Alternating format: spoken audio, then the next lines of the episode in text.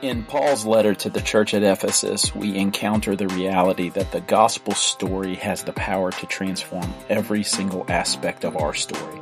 And that's exactly what we were made for. This is Ephesians, and we're Mercy Village Church in Barboursville, West Virginia. And you can learn more at www.mercyvillage.church.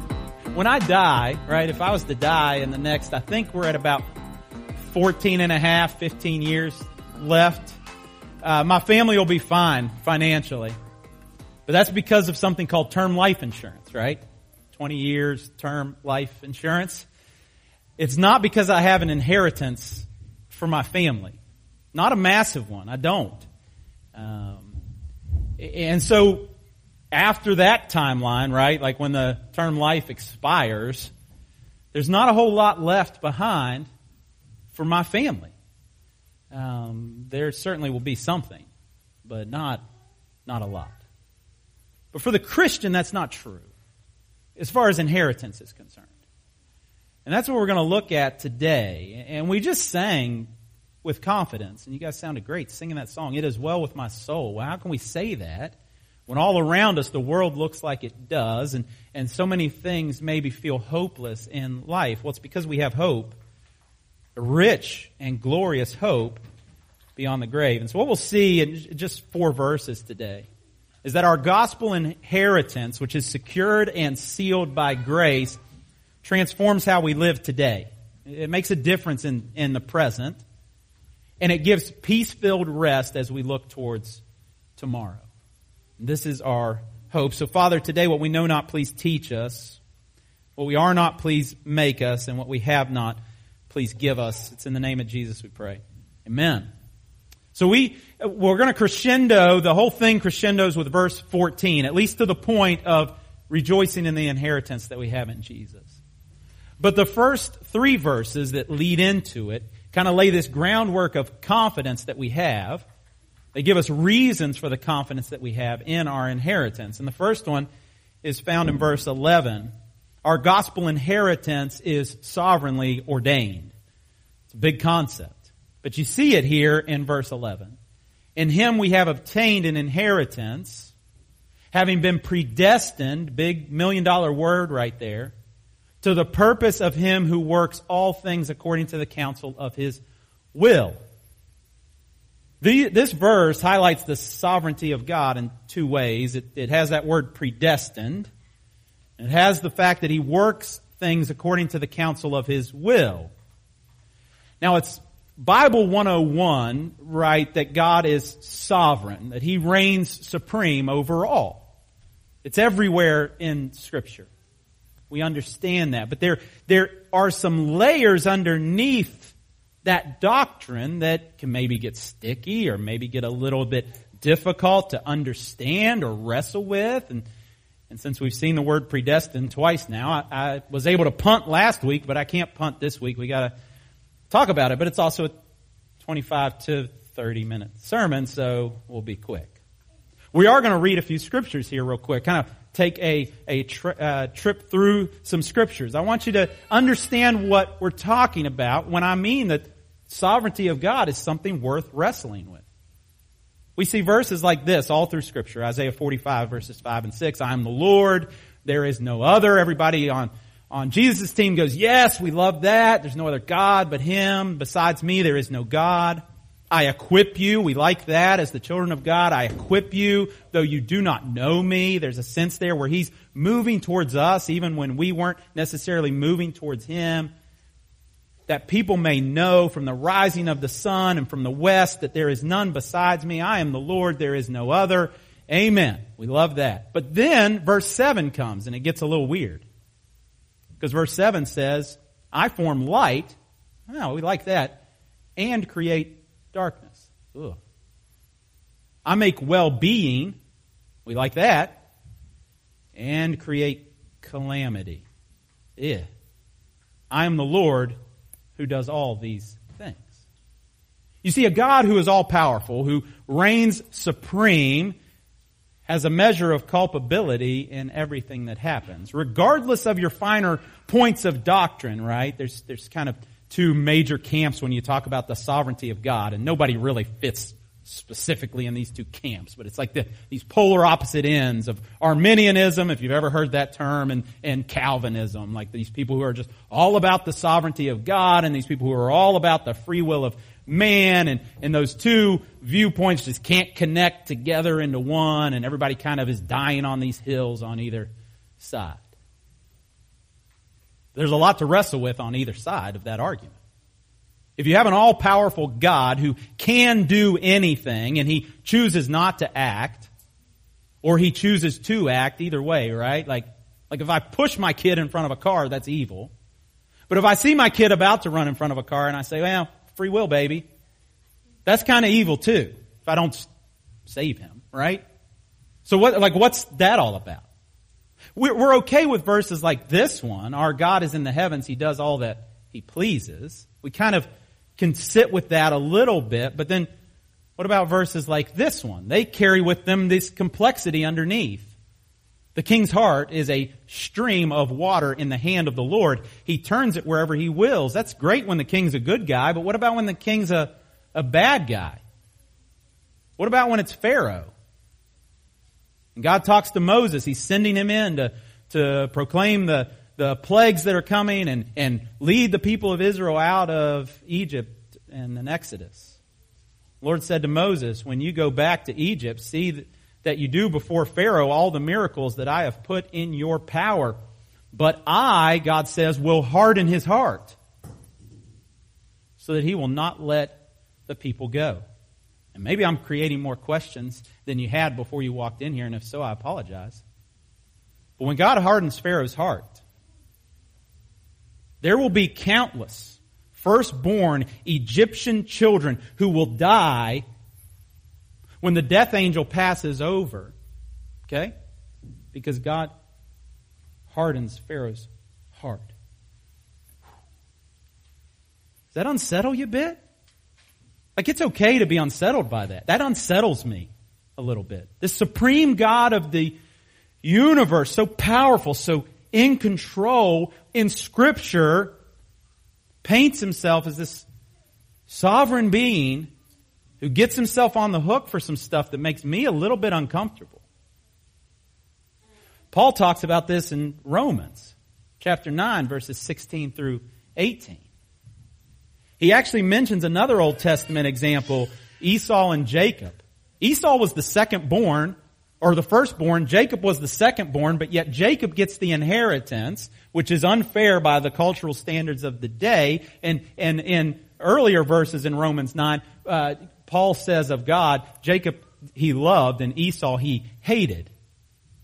And later he says, so it depends not on human will or exertion, but on God who has mercy. And he leverages these two examples for the scripture says to Pharaoh, for this purpose I have raised you up that I might show my power in you, that my name might be proclaimed in all the earth. So then he has mercy on whomever he wills, and he hardens whomever he wills.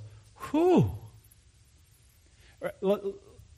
And so, right, I may be creating more questions than answers. I get it. What I want to set you free to today is to wrestle with this idea of God's sovereignty. See, that's not the only thing the Bible teaches. The Bible also teaches that, that uh, there is a free moral agency inside every human. A free moral agency to choose and to be held responsible for our choices. That's taught in Scripture too. They're both in here. I could take you to a bunch of other verses to show you that. How do those two things come together? I don't know, right? Can I say that as the pastor? That there's ways that I can't even comprehend that. And what I'm telling you is that that's okay. How do you reckon verses like the hardening of Pharaoh's heart that leads to the death of firstborn children? How do you connect that to God's love? It's okay to wrestle with that. I, I, am not going to write, you could read volumes on this issue. Volumes. I'd love to have, I can have discussions outside of this too and answer your extra questions, but for the sake of time, I want us to have four takeaways that I think are even more important. One, it's okay to wrestle with this. Because it really is. It's okay to wrestle with these issues. You're not some doubter or some terrible Christian because you're like trying to figure out how the absolute sovereignty of God coincides with the free moral agency of humanity. People have been wrestling with that for thousands of years. That's fine. Number two, some answers don't come this side of heaven. Like, there's some things that you won't quite wrap your mind around about Christianity until you are with God in, in heaven. Spurgeon, this is a long quote, but he puts it this way, and it's exactly about this issue, about the sovereignty of God and the, and the free will of man. He says, God predestines and that man is responsible are two things that few can see, right, as, as existing in the same time. They are believed to be inconsistent and contradictory, but they are not. And it is just the fault of our weak judgment. Two truths cannot be contradictory to each other. If God says they're both true, then they both have to be true. If then I find taught in one place that everything is foreordained, that God is sovereign and all, then this is true. And if I find in another place that man is responsible for all his actions, and that is also true. And it is my folly that leads me to imagine that those two truths are a contradiction to each other. These uh, two truths I do not believe can ever be welded into one upon a human anvil. Our brains can't put them together, dovetail them together, but one they shall be in eternity. I love this analogy. They are two lines that are so nearly parallel that the mind that shall pursue them farthest will never discover that they converge, but they do converge. And they will meet somewhere in eternity close to the throne of God, whence all truth doth spring. You have a human mind that can't fathom the, the free will of man alongside the absolute sovereignty of God. I'm the same. And that's okay. But one day we'll see it. One day we'll understand it clearly. More importantly, takeaway number three, be humble, right? So if you find yourself having this really deep conviction about the sovereignty of God or this really deep conviction about the free will of man, be humble. For thousands of years, Christians have wrestled with these issues. You ain't the one that's figured it out. Okay? No offense, but you haven't. Be humble. And then lastly, and this is by far the most important one. Whatever God is doing with the doctrine of election, with the doctrine of the free moral agency of humanity, whatever God is doing with predestination, whatever God is doing with His sovereignty, it is in love. We saw this last week. In love, he predestined us for adoption. Every action that God is taking in this world is rooted in love that we can't comprehend. And so, as you understand the free moral agency of humanity and you understand the sovereignty of God, if you come to a place where that doesn't feel loving to you, then I would challenge myself. Maybe my view of sovereignty is wrong. Maybe my view of free moral agency is wrong, or maybe my understanding of love is wrong. God gets to set the terms for all of it.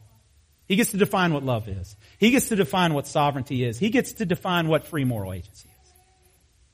So those things can coexist. It's okay to wrestle with them. Some of our answers won't come until the other side of, of heaven.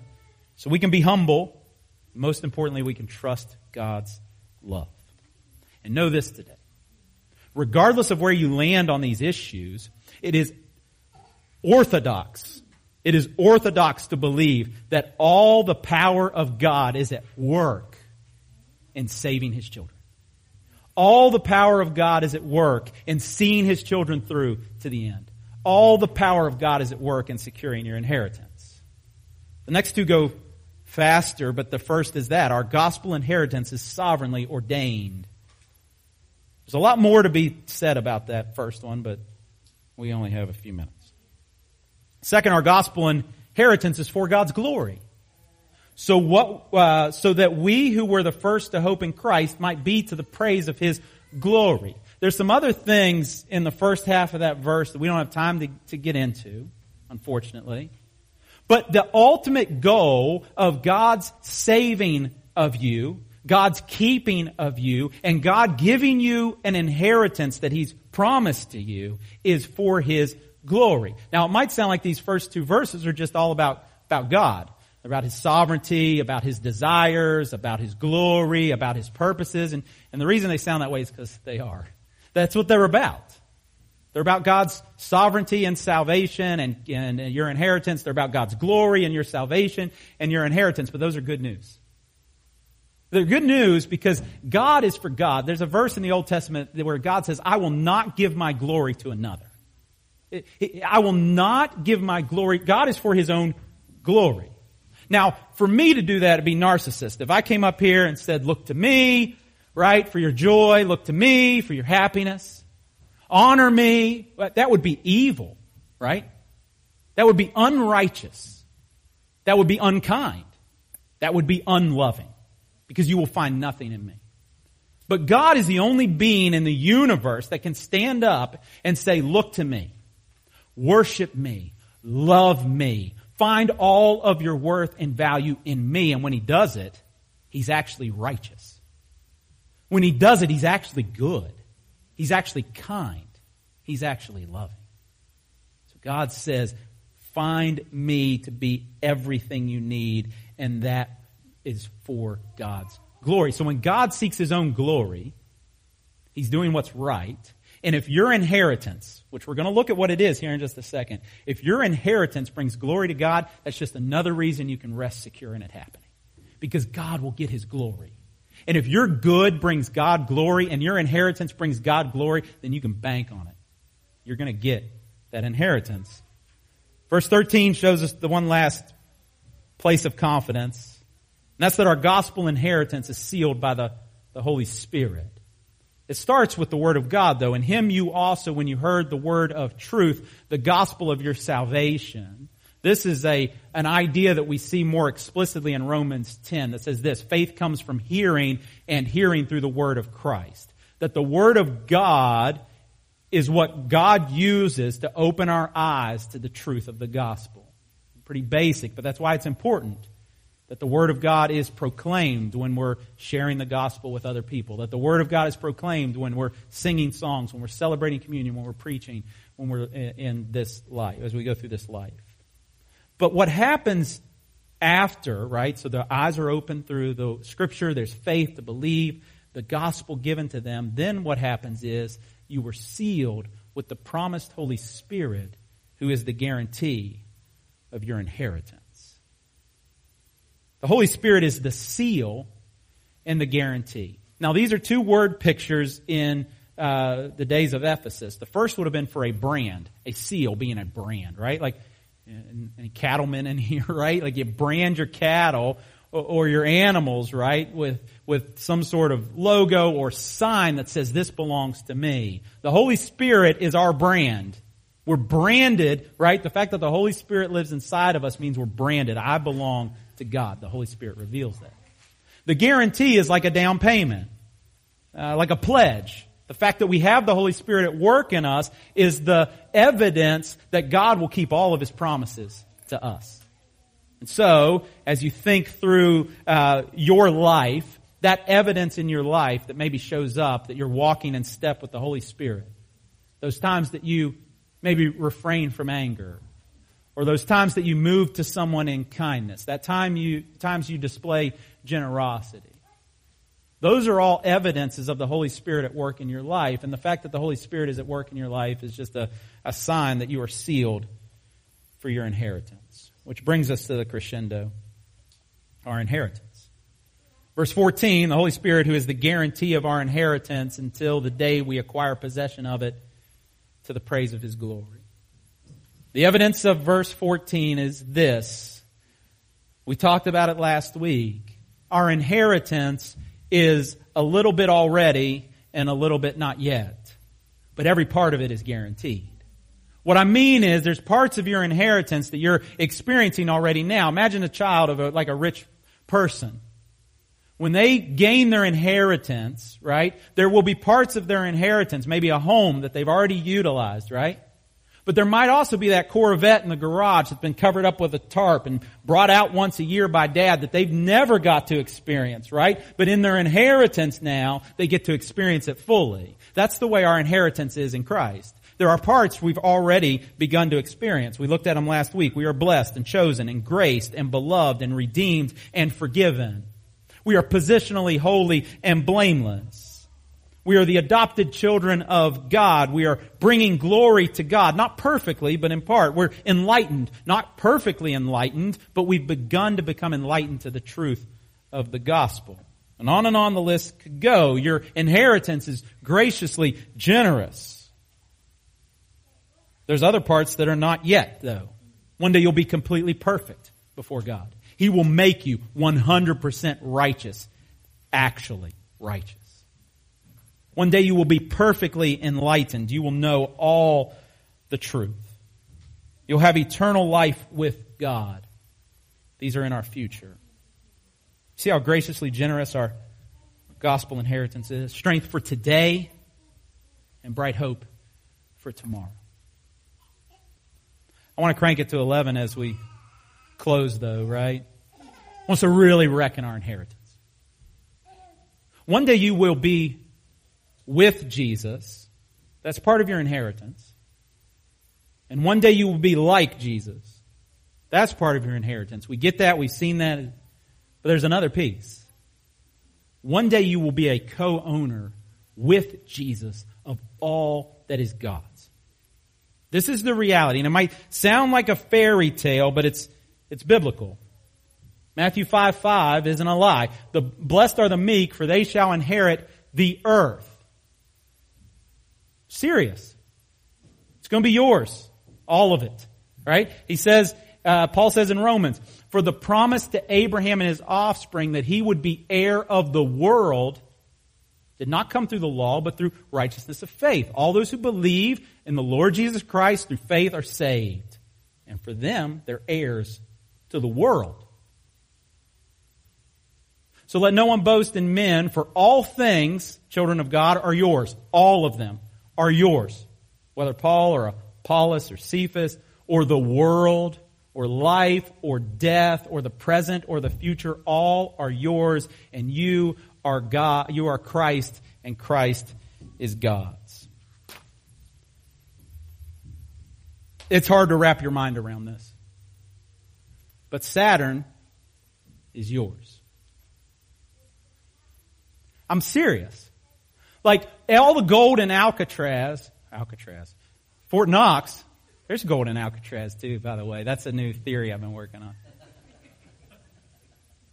It's yours. It's promised to you.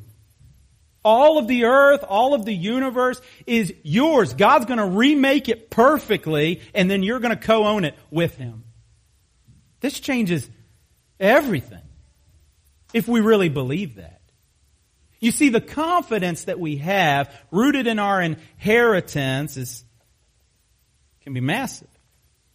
Because you can either live for it all today, all the things that the world has to offer, and lose it tomorrow, or you can yoke up with Jesus no matter the cost and gain it all for eternity. That's what's before us. If what God says about our inheritance is true, then we can be like Jim Elliot. Probably quote this 50 times before my ministry career is over. Jim Elliot said, He is no fool who gives what he cannot keep to gain what he cannot lose. And then he went into the Amazon jungle to tell a tribe of people who had never heard the name of Jesus the truth of the gospel, and they killed him. He knew that risk before he went. And yet he went. And again, God's going to call us all to different things that are different measures of, of risk or different measures of discomfort. And our inheritance is something we cannot lose. And therefore we can give away all the things we cannot keep because we know we will gain something, an inheritance in Christ that we cannot lose. Child of God, your inheritance is real. And it's secured. And it is beyond your wildest dreams. And if you're not a Christian, you can get in on it. To all who did receive him, who believed in his name, he gave the right to become children of God. Believe on the Lord Jesus Christ, you'll be saved. You'll be part of the family. If you have questions about what that looks like, I'd love to answer them, but, but then you can become an heir. Believe on the Lord Jesus Christ today and be saved. And if you're already a Christian, two questions as we close. Two questions I want you to ask yourself, and, and if you have somebody in your life who you trust this week, you can ask them to speak into this too. It's just the opposite side of the same question, really. One, what are the evidences in your life that you still have doubts about the reality of your inheritance? Like what things in your life show, hey, I still got some doubts about my inheritance. There's, there's things that I'm still clinging to. There's things that I'm still afraid of. There's still things that I'm holding back on. There's, there's things in my life that I'm refusing to change. What are the evidences in your life that you're not fully buying it when it comes to the reality of your inheritance? And then on the flip side, question two, what are the evidences in your life that are appearing that you do believe the reality of your inheritance? What are you giving away? What risk are you taking? Where, are you being bold? Where have you given more than you thought you could?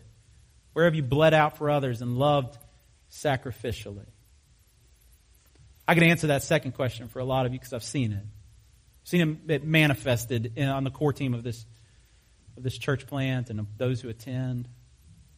I've seen you guys loving sacrificially. I've seen guys giving your life away, showing that you do believe in this reality of this inheritance.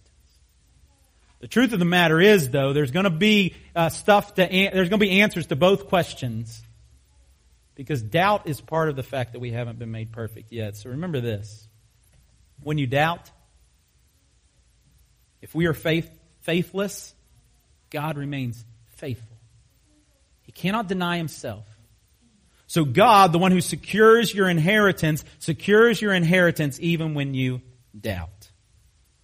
And the God who's working out those current evidences of, of grace where you write that list out. These are signs that I do believe in my inheritance. This is evidence that I do believe in the The God who's already made that happen is the God who will, in the other areas where you're still struggling to believe, where you're still struggling to obey, where you're still struggling to walk in the reality of your inheritance. He's the same God who'll help you with that. Giving you more faith than you have today, giving you more uh, trust, more obedience than you have today, so that we as the people of God can move onward along obedience in the same direction.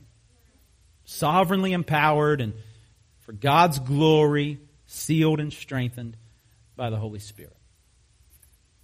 Yoked up with our gentle and lowly Savior, Jesus. With his light burden and his easy load, the weary find rest. The anxious find peace.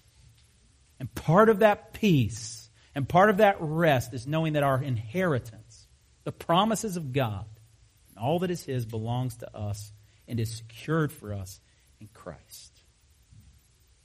Our gospel inheritance, secured and sealed by grace, transforms how we live today. Might it transform how we live today? And it gives peace filled rest as we look towards tomorrow. Father, this is a reality I can't do justice to. If I'm honest, I doubt it too. Not all the time, not like completely, but I still wrestle with doubt. There's still evidence, I'll be able to make a list too, of evidence in my life that I'm still struggling to believe the reality of my inheritance. There's things I'm striving for in this life that aren't going to give me lasting peace and joy. There's things that I'm striving for and, and seeking that aren't evidence that I believe that you will bestow upon me spiritually, physically, emotionally, all that is needed for life and godliness and joy and satisfaction.